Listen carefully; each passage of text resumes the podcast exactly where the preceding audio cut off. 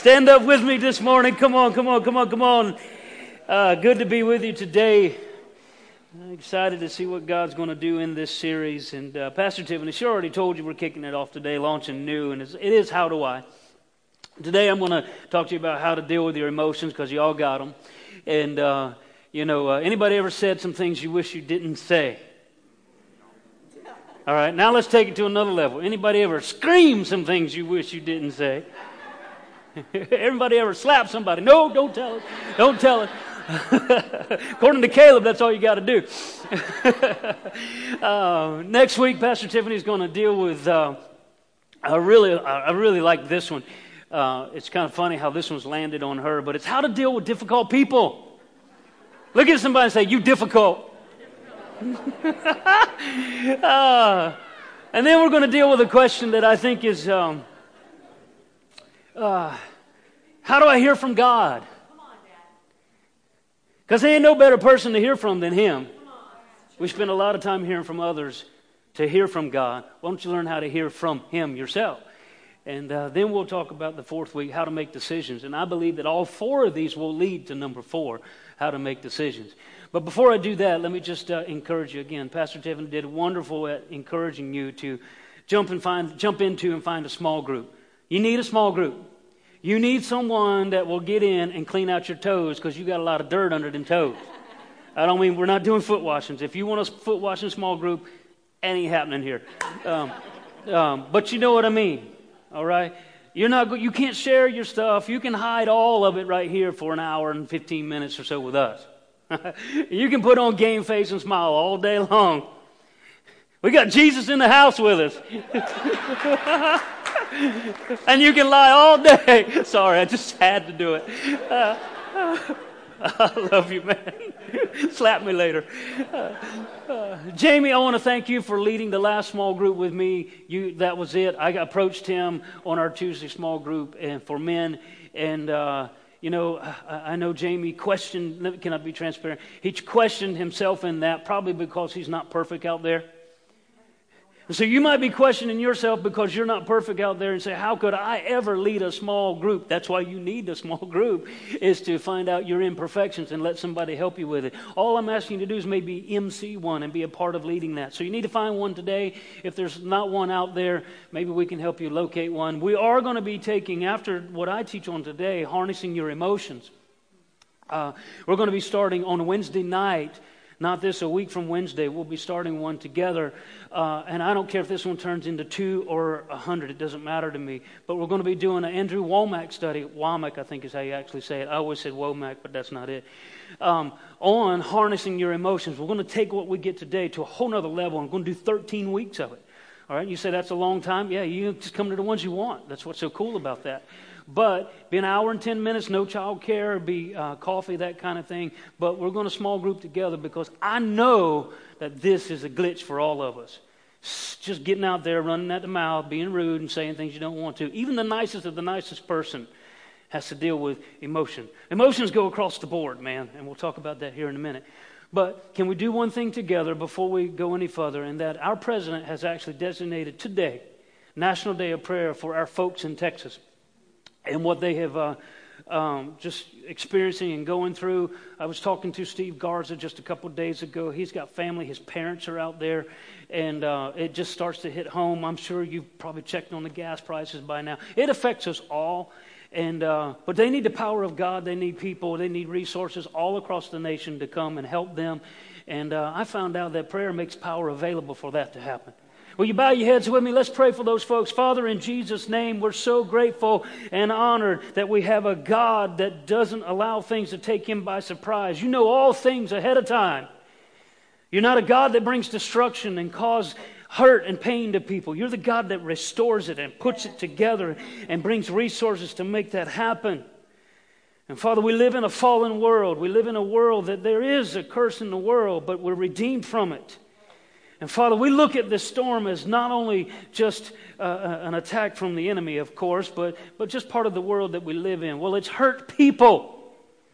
It's hurt people that you love. And so now, Father, we get up underneath of them and gird them as a congregation, as a church, all the way here on the far East Coast. We gird them with your power, with your strength, praying for the resources unlimited to get out there to where they need to be. People, places, things, everything that needs to come into the path to bring them into quick restoration. We know it's a while for that to happen. But speed it up, Father. And I promise these people standing in front of me that they will see your goodness in Jesus' name. And everybody said, Amen. Stay standing with me just for a couple more minutes.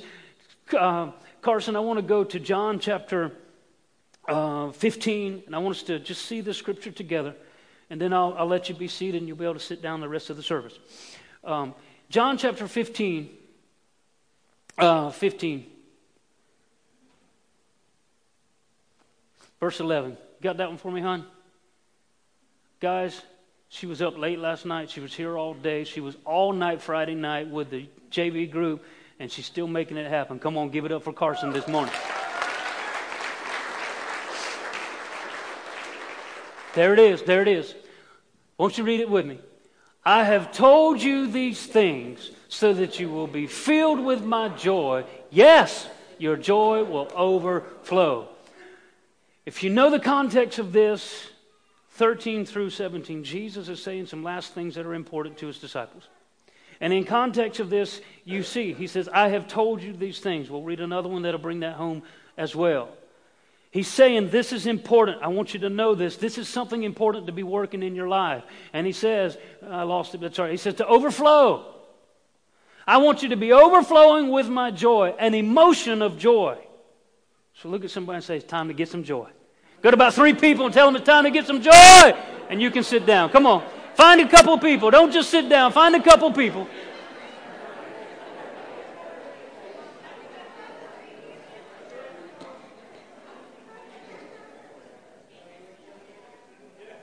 Sorry, Carson, I threw that one on you. John 16, 33. we'll start there. It's in the Amplified Version. You know, we'll define it here in a minute emotions, and, and I got to really be a good steward of your time because I know you got things you got to do today. Labor Day weekend's awesome. Want to make sure you have time to spend with your family. Looks like we got beautiful weather for the next two or three days. Come on, come on. That's.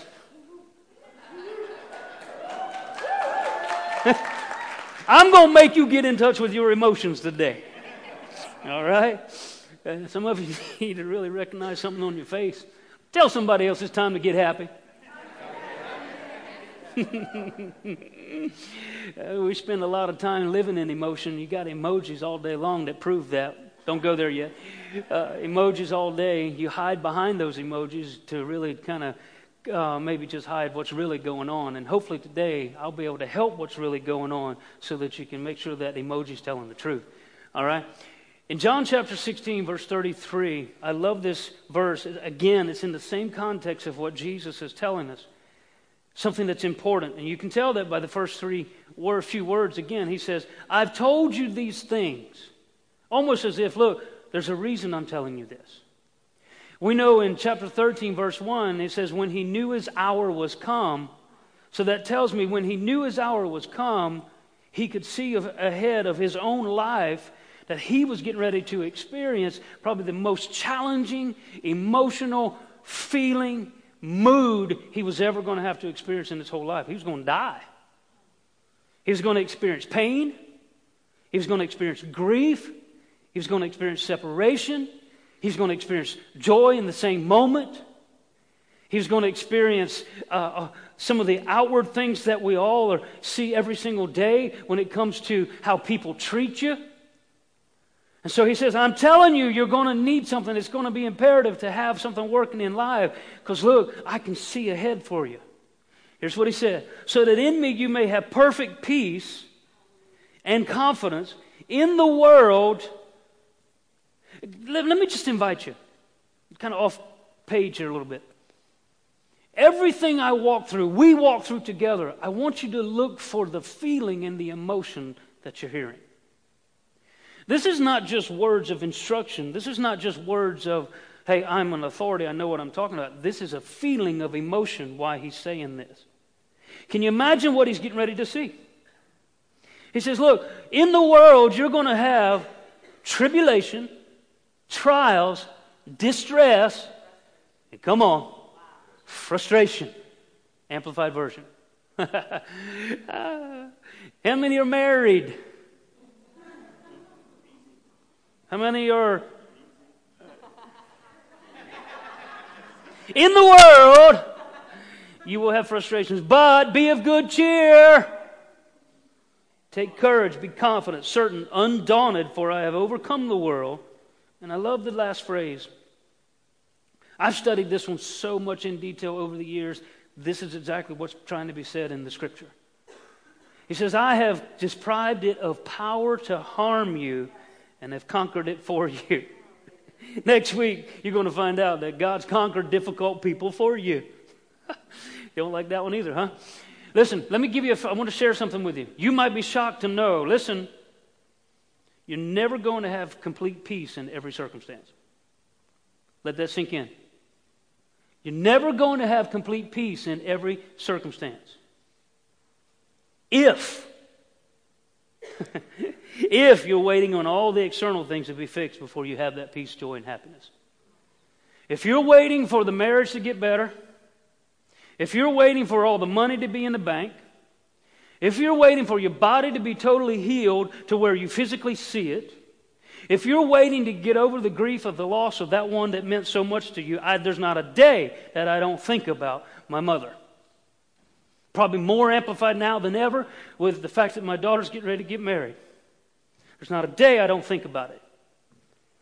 But you have to understand, the scripture says you're going to have trial, tribulation, uh, distress, and frustration. But you're never going to have peace in any area of your life if you're waiting for all of those external things to be happy, to be peaceful, and to be joyful. You're going to be frustrated there because what's happening is we have to come to this place where the circumstances of our life are not actually controlling my life. Or, listen, you're going to hear listen a lot today. Look at somebody and say, Time to listen. You can't allow those circumstances to control how you actually feel. Emotions and feeling go hand in hand, but emotions come first. Feelings are a result of what your emotional where it begins, and your mood is just who that's the atmosphere of your life, and that's long term. I'm not focusing on your mood. Bad mood, good mood, I don't care. If you focus on the emotion, the mood will come in place. But if you try to focus on just the feeling and not understand the difference of emotion and what's going on in your emotions, you're always going to be moved by that feeling, and that feeling will control you, and you'll have what you feel. Being a byproduct of whatever, listen now, oh, my life is so set free. If being a byproduct of whatever life throws at me is wrong unless that byproduct is a reflection of who I am in God. It's time to harness emotions. Stop letting them control us. Let me define emotion for you. Emotion, simply defined, is a conscious mental reaction. So that tells me something to begin with. That it begins in my thoughts, it's in my mind. That's where the emotion begins. It's a mental reaction. I think it and then I react to what I thought. Here's what he goes on to say Webster. Such as anger, fear, or joy, subjectively experienced as a strong feeling, usually directed toward a specific object or person, and typically accompanied, accompanied by, listen, accompanied by physiological and behavioral changes in the body. So if I want my body well, if I want my circumstances to change, if I want my emotional state to change, I got to start here. But what we're doing is we're going out here to fix all of that when you've got to come back to starting in here. If we keep, sometimes, listen, guys, just got we got to learn how to get out of the car seat and get in the driver's seat. And some of us are allowing ourselves and others in our family to stay in the car seat and never getting in the drive seat. If you got kids, this is probably one of the most important lessons to teach them because they live in a world that is full of emotion, driven by the touch of a finger, how people think, act, and treat them and look at them, and they're determined their life by those of other people. We have to teach them how to do this on their own and go to a place where they know who they are in God so that they can face all of those emotions and they don't need someone to sit in front of them to tell them why it's happening out here. They're never going to go to the place where they tell them why it's happening in here. Because all they can tell them is what's happening out here. Uncontrolled emotions are uncontrolled reactions, which eventually will lead to sin. Now, that's big. If your emotions are not controlled, I'm going to show you how. I'm not going to show you, come to you today and teach you you're never going to be in a bad mood. I would be lying to you. I couldn't tell you that because some of you got a bad mood today. You came in with a bad mood, still got a bad mood, and you're real mad at me right now because I'm hitting you in the face with it. Can I tell you what happened to me a couple nights ago? Ooh. Studying all day on Friday and I wanted to stay and study at night. The ball game, First Flight Manteo High School, the most important game of the year to begin the year off. Okay, I'm tossed with the emotion of that because I love both of you. I, am a Manteoer. I went to Manteo High School. So this is my alma mater. This is my school. This is my team. We got to win. But I have kids and coaches that go to First Flight. You got to win too. And I don't want to watch the game from the goalpost because you can't see anything. And then I got to be on the, I got to watch this end, and then I got to run all the way around and go to the other end. And watch them score there. This is all in my head. It's my emotion of this. And my wife, who's more common sense about these things than I am, is not necessarily concerned about you, maybe. I don't mean that wrong. so I worship. Yeah, we know you do. That's why all we got all the small groups. Listen, uh, as we came to that spot Friday night, it came to discussion of shower, everything, getting ready. I bet I took my clothes off and put them on to go to the game three times. and finally, it came down to I'm staying home. and then she said this about ticked me off so bad. She said, Now, you know, if you stay home, you make sure you stay home and study. Oh.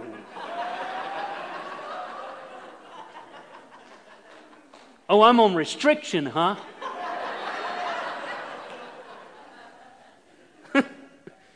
so what did I do? I jumped up, put my clothes on, drove separately. Emotional roller coaster, man. She's texting me the whole way, trying to tell me, don't come, don't come, don't come. Looks awkward for us to walk in not together. So I didn't go. I'm in control. But she knows her heart behind all of that. She knows if the fire alarm goes off, I'm leaving my study and I'm going to the fire. She knows that I'll do that. And she says, You're going to waste your time, lose your time that you need to be studying so that you're not ready and you're not doing it at midnight. That's her whole thought process behind that. It wasn't because she knew what I would do. And the fire alarm went off on the way. So it's an experience that I had where we can be triggered quickly in response, and we've got to learn how to deal with that so that we. I mean, I, I came as f- close to cussing. I used the word closest to the F word as I could get. Freaking. I'm just telling you. Oh. Oh. If we learn how to harness these emotions, we'll stop getting in all the trouble that we're in. All right? Isaiah 26, verse 3, New Living says, I'm going to read it out of the New Living. It says, You will keep in perfect peace all who trust in you, all whose thoughts are fixed on you. You got to get to the place where the person's circumstances, running out of money, diseases, and things are not the things that are determining my joy. If we don't have our mind fixed on God, I'm telling you, you will not have peace. And I'm not telling you you're not having these things come against you. And I'm not telling you that this is easy. 1 Corinthians chapter 10, verse 13. I'm going to read this whole thing. For no temptation, no trial regarding as enticing to sin, no matter how it comes or where it leads, has overtaken you and laid hold on you that is not common to man. So you're not special. That is no temptation. You just don't know, Pastor, how. Uh, no, I don't. I don't care. No one. There's someone, trust me, there's someone that's got more on their life than you do right now. There's people sitting in here right now that don't have their kids because they've gone on home to be with the Lord. You have your kids. So don't tell me that life is bad for you. I know it could be bad, but there's always somebody that's got more than you going on. As no temptation or trial has come to you that is beyond human resistance and is not adjusted and adapted and belonging to human experience, and such as a man can bear. But God's faithful to his word and his compassionate nature. And he can be trusted not to let you be tempted and tried and assayed beyond your ability and strength of resistance. I'll skip a little bit. He will always also provide the way out, a way of escape. Last part of this, just for time's sake, you can read it yourself. Strong and powerful to bear up under it patiently. What does he say? There is always going to be an escape plan. I've got to tell you guys, your emotions and attitude is your choice. It is totally up to us, not up to anybody else. And it's actually an act of obedience to control it. If you go all the way back to Deuteronomy 28, verse, verses 1 through verse 61, you can read them all yourself. This is where we see our first writing of the law or the curse of the law that if the children of Israel did these things, the first 16 verses tell you the blessing that would come into their life. But the rest from 8, 17, 18 on to 61 tells you if they didn't do all these things, these curses will come into your life. Now in Galatians 3:13, New Testament, New Covenant, everybody say thank God. You are redeemed. But the biblical principle application of this is still, actually, all of the law is summed up under one law is the law of love, and you can't walk in love if you're not controlling your emotions. So here's what the scripture says Because thou servest not the Lord thy God with joyfulness and with gladness of heart for the abundance of all things, and he goes on and says, These things are going to happen. So what did he say? The joy is in your hands. The gladness of heart is in your hands, not based on whether he's done this or done that, external circumstances that I can see. It's a choice of heart that determines whether you have peace or joy.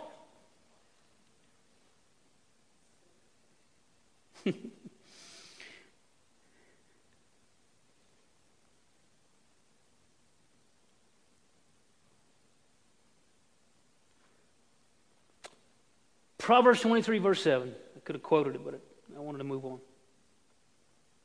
Proverbs 23 7 says, As a man thinketh in his heart, so is he. You have to look at the word heart. As a man thinketh in his eternal, internal heart and with his external mind. The Bible says that the, the, the brain just makes it all work. That's just an organ of physical that makes it all work. But the mind, the soulish realm that you have that will last throughout eternity is the mind and the will and the choices that you make. And the Bible is telling me here that as that soulish realm, how I think, act, is all going to be determining, that will actually determine who I am, what I'll have, where I'll go, what I'll see, what I'll do. we see emojis all day long. Let's look at a few. Give me one, Carson. What is that one? Is that an emotion? How many's ever used that? How many are still trying to figure out what emojis are? All right, let's look at another one. What's that? Let's look at another one. Oh, I like that one. If you knew my husband. So you send it to your husband. All right? How about another one?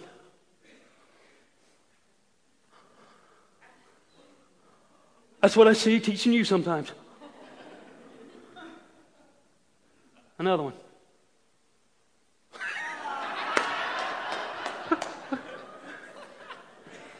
Anybody ever made you feel like that? Anybody ever sent one out and said, You? Not me, I haven't, but I'm sure you have. All right, now listen, hold on. There's another level of this. And I'm finding out that it's only for the 45 and older because the 40 and younger can't stand this. It's like it, it's lame to them. It's like, come on, it's over with. But I love Bitmojis. Anybody know what a Bitmojis is? Everybody over 50, just raise their hand. No. A Bitmoji. This is my favorite one. This is absolutely my favorite. Give it to him, Carson. Yeah! Church will make you want to take crazy pills. People will make you want to take crazy pills. People will want to give you a pill to make you feel better. But it's an external thing that makes you feel that way. How do I get to the place where I'm going to harness emotions that I'm talking to people through my phone and hiding behind, or maybe expressing a real one? How am I going to get to where I'm not driven by the emotion of the day? How am I going to get to where I'm not driven by minute by minute, day by day, hour by hour, month by month? And, and I'm trying to, people are sending emojis right now. You're sending them out right now. You can even communicate with an emoji now and never have to say a word. If your attitude is a result of the character of God and your relationship with Him, you can harness and control any emotion.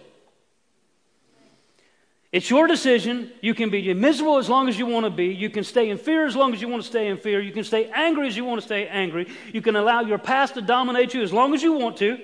You can think the world owes you something. You can keep being crappy to others, and you can keep making it all about you. You can even hide behind the closed door of your house. But until you get to the place where you learn how to cheer yourself up, guess what? Life will never change for you, and you're always going to be uh, frustrated. No one can do that for you. There's a conscious decision of it. So look at somebody right now and say, Time to cheer up. Stand up with me. Come on, stand up with me. You're not going to sleep on this one. Go find two people and you tell them, get happy, happy, happy.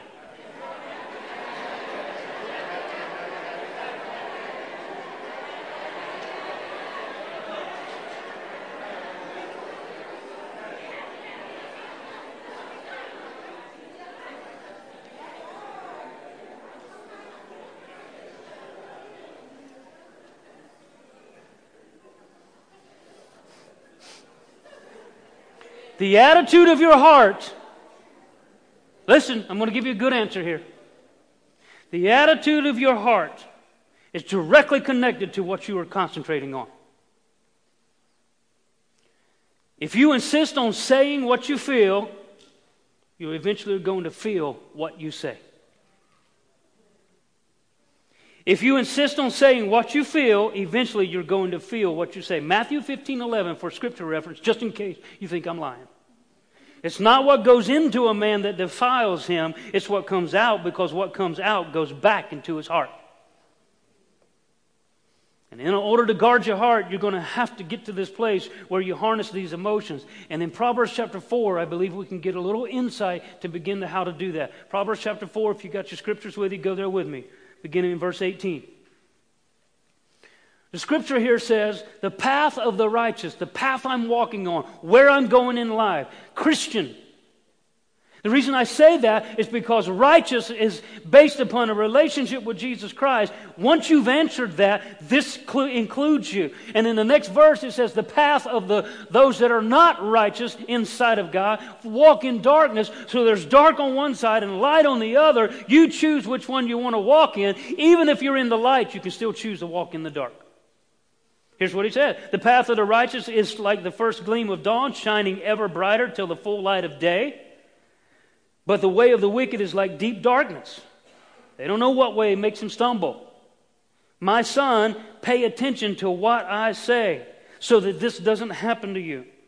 Listen closely to my words. Don't let them out of your sight. Keep them within your heart. For they are life to those that find them, health to a man's whole body.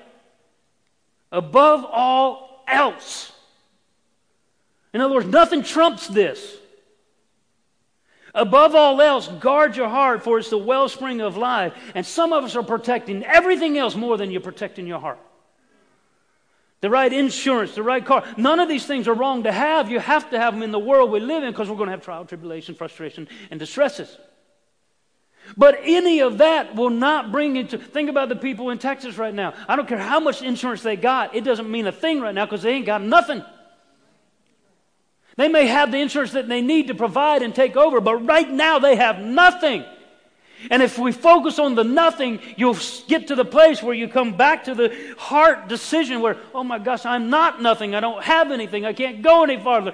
And what am I going to do? Oh no, there's no hope. There's no way out. And eventually you will have no way out, nowhere to go because what you're saying gets into your heart and what gets into your heart produces on the outward what you're going to have.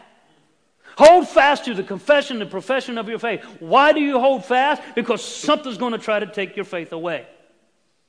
And emotions are driving our faith away from God and putting our faith in outside external things that will not last for eternity. Verse 25 and 26. Let your eyes look straight ahead. Fix your gaze directly before you. Concentrate. Everybody say concentrate. Make level paths for your feet and take only ways that are firm. Let me ask you, what is your concentration on right now? The crazy man up here on the platform? Or lunch on the way out? Ha- I mean, I'm just as normal as you are. I'm sitting here on the front row concentrating. The, did these kids do a great job today? A wonderful job. As they're worshiping, I'm not thinking about you or here. I'm thinking about the start of the north location. They're going to be amazing when they get there. You can drift and go wherever you want with your mind, but we have to, the Bible says, be you transformed by the renewing of your mind. I get that. Renew it to the Word. But what are you concentrating on? Because concentration will determine the outcome of the mouth and what flows out of the mouth. What is focused here and you're fixed on determines the direction of that. Go to Matthew 14. I'll answer some of this. Matthew chapter 14. There is so much in this chapter.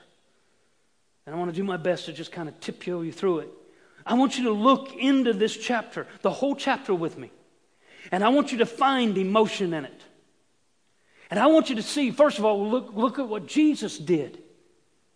Jesus, the author and finisher of my faith, Jesus, the example I'm to follow, did he experience emotion? Not just the cross, but in daily life. How did he handle it? In the first few verses, 1 through, uh, I think I wrote it down for myself, time's sake, 1 through 12, John the Baptist, his cousin, dear cousin to him, gets beheaded for no reason really at all. Heinous, ridiculous crime because of some lady's kicks.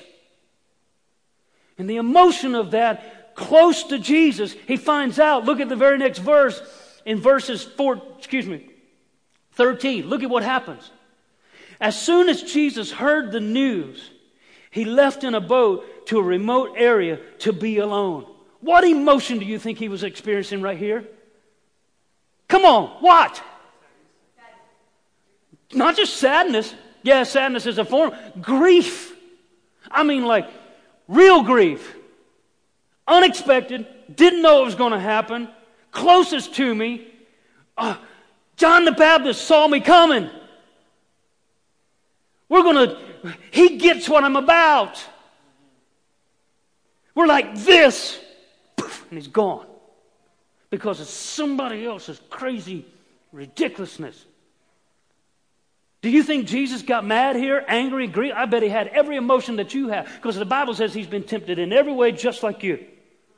And in that temptation, look what happens. In that emotion, in that experience of grief, look what happens.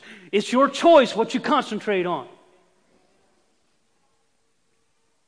But the crowds heard where he was headed and followed on foot from and Jesus saw the huge crowd as he stepped from the boat and he chose to have the emotion of compassion on them. So in his grief, he chose, I got to put the people before my own grief. I'm not telling you not to grieve. I'm just saying that, listen, it's not going to control you. And because he didn't allow that to control him, what did he do? He fed 5,000 people and healed everybody that was sick. Now move on. Then after that moment, can you imagine the emotion of the loss comes back to him? And after all of that, I know what it feels like. I get through here. It's like a rush. It's like a spiritual high. And you get out there and you feel, you hear about four or five texts from you guys that say the service was terrible or the service was good. It's like an emotional roller coaster before you get home. And you wish you could just jump back up here and say everything you should have said on the way home. And so here he is. He just changed all these people's lives. Can you imagine what he may have had and experienced? Just go with me. He may have experienced the grief of the loss of John all of a sudden again. And what did he do? He sent the people that were bugging him, the closest to him, get out of my way, leave me alone, get off in a boat, I'll come back to you later. And he goes to another solitary place. He goes back to his father. He goes to the one that can do something with his grief so that when he's faced with a moment like that again, and then you know the next thing that happens. What happens next? He's the one that sent them out there. Now let's jump into their life. Let's jump into the disciples' life. They're in the boat that Jesus told them to go. They're in the call of God. He, this is where I want you to be. This is where I want you to be. This is where you, this is the perfect will for you. Go out there and get in the boat. And then the storm, trials, tribulations, frustrations, distress shows up. And what happens to them? Can you imagine? You think they weren't ticked off at Jesus? They love so much? You sent us out here, now you sent us to be a part of this. You're supposed to know all things. We could have just stayed with you and gone to the mountain and prayed with you, and we wouldn't be in this mess. Just go with me. This is how emotions run and race. They get out there. But listen, you can always know that Jesus is walking towards you even when you're walking away from him. And then, of course, we could talk about Peter and getting out of the boat. I don't want to talk about him getting out of the boat. I want to talk about what he thought when he got out of the boat. What did he think? The storm is still raging, everything about it is still there. But his concentration got off of that for a moment, just like your concentration can get off of your circumstances for a moment, and you fix your eyes on Jesus, and man, I'm walking on the water. And then all of a sudden, another life challenge comes at you that you did not expect.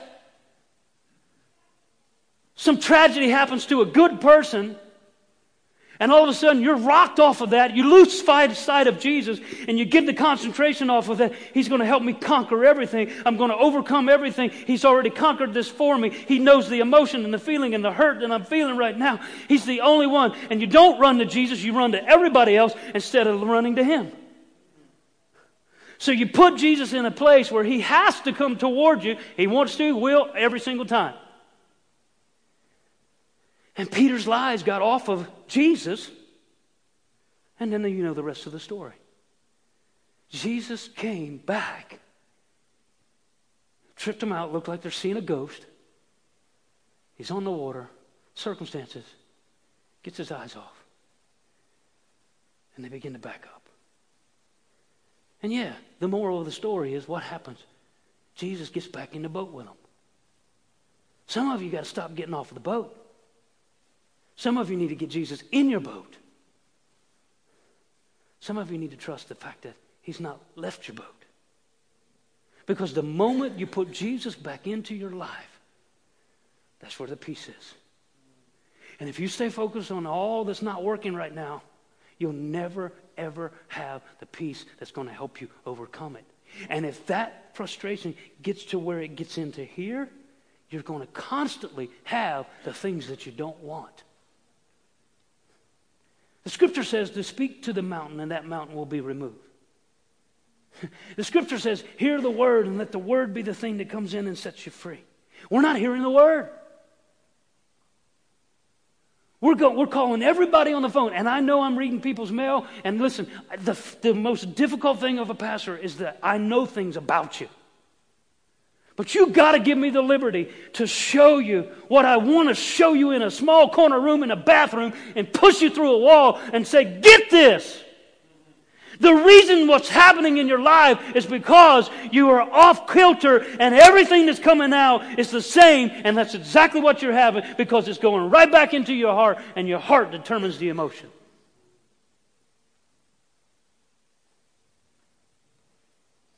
Didn't like that?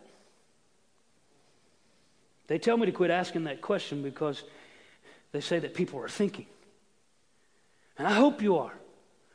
But can I listen to what David says? Come on, guys, bring me my stuff up here if you don't mind. Brock, you can go in and come on up. Listen to what David said. David said this In Psalm 42, verse 11, why am I discouraged? Why is my heart so sad? Have you ever asked that question? I know you have. But maybe we're going to the wrong place to get the answer to that. Maybe the answer is not hearing somebody tell me what to do. Hence, why we're going to talk about difficult people, hearing from God, making decisions. If we don't direct you into that direction, you're going to frustrate yourself, and people and everybody around you will be frustrated. But look at what Peter, I mean, not Peter, David, look at what he did. The first two verses, look at the next step. I will, no, this is my, my, my put in here. I'll change my concentration. I'll put my hope in God. You ever thought about doing that? Look at somebody and say, I'll put my hope in God. And tell that person, because you can't help me. oh my gosh, it sounds so simple. It's too difficult for you. For us. Here's how he puts his hope in God I will praise him again. Does that tell me something? Yes. Trials, tribulations, frustration, and distress are going to come back. And again, I'm going to put my hope in God. I'm going to praise Him again, my Savior, my God, because He's conquered all of this for me. For the visual people. Now, I've been told to squirt this all over you.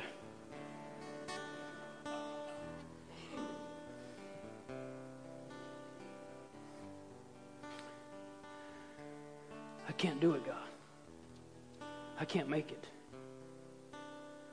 I don't know what to do next.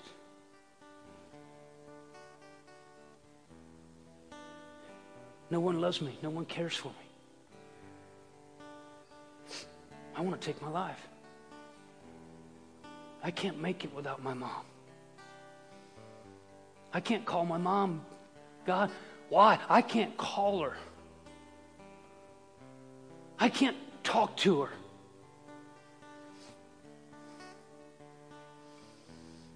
Half full, half empty. Not going there. It's a blue Monday for me. I'm not sure I'm going to make this, Lord. And the emotion of that starts to overwhelm me. And the scripture says the only way that I'm going to be able to overcome this is I'm going to, eh, it's like solution. Everybody know your class, what is it, class? What is that? I wasn't good at chemist, chemistry. I think that'd be chemistry. Teachers, help me. Is that chemistry? Solution. I've got to change what I'm concentrating on that is the blue Monday. It's not going to work. Where am I going to go? And stop going to all of the external resources to fix this and go back to con- changing my concentration. My God will always come through for me. My God. He's never going to let me be begging for bread. He'll meet every need that I have. Angels are watching over me, keeping me safe. My God. You see, if you change what you're concentrating on, look what begins to happen.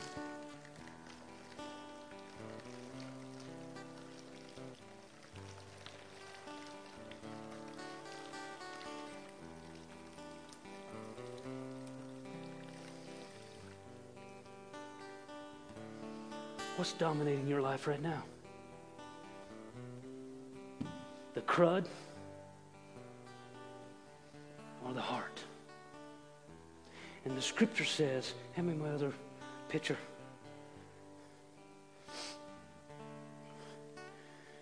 And the scripture says, above all else, I've got to guard my heart. What are you concentrating on? Are you concentrating on the outside circumstances? I'd really trip you out if I drank this right now. Are you focused on what's supposed to be under your feet? Stand up with me.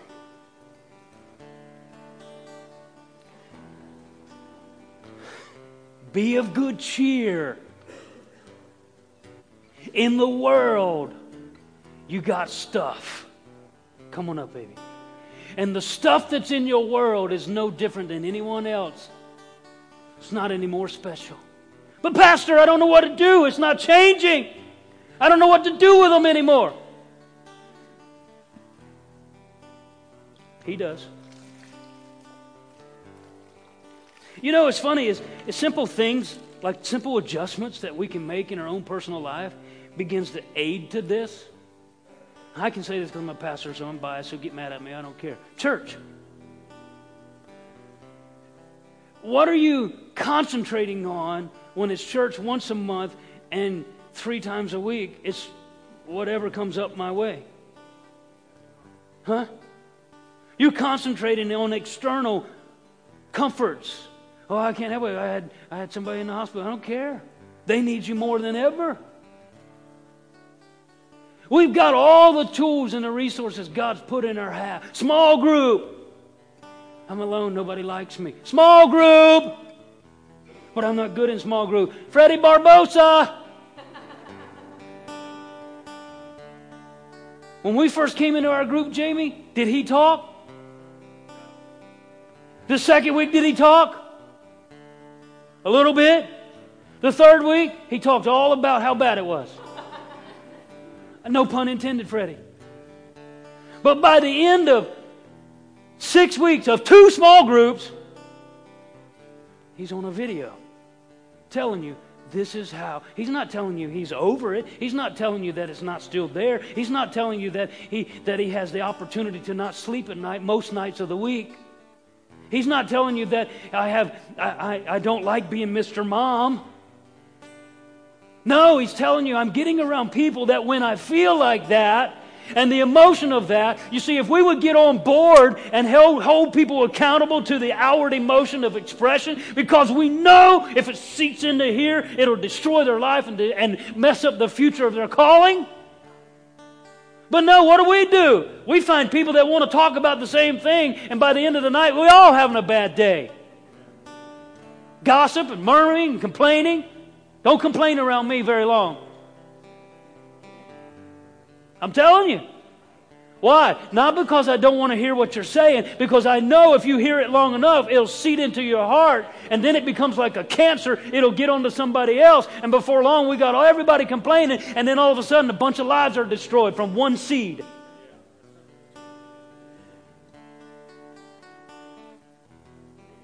Welcome back, Pastor Stephen. When she starts saying amen like that, that means she wants me to shut up. Because if I, listen, if I yield to the emotion of that, she's going to come up and try to smooth it out a little bit so that you feel better about yourself on the way out. I don't, it's, it's, it works sometimes. How much longer are we going to allow I got to feel good on the way out of church to determine whether I heard from God or not?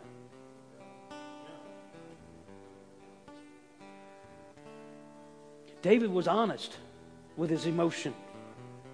Why, God? How, God?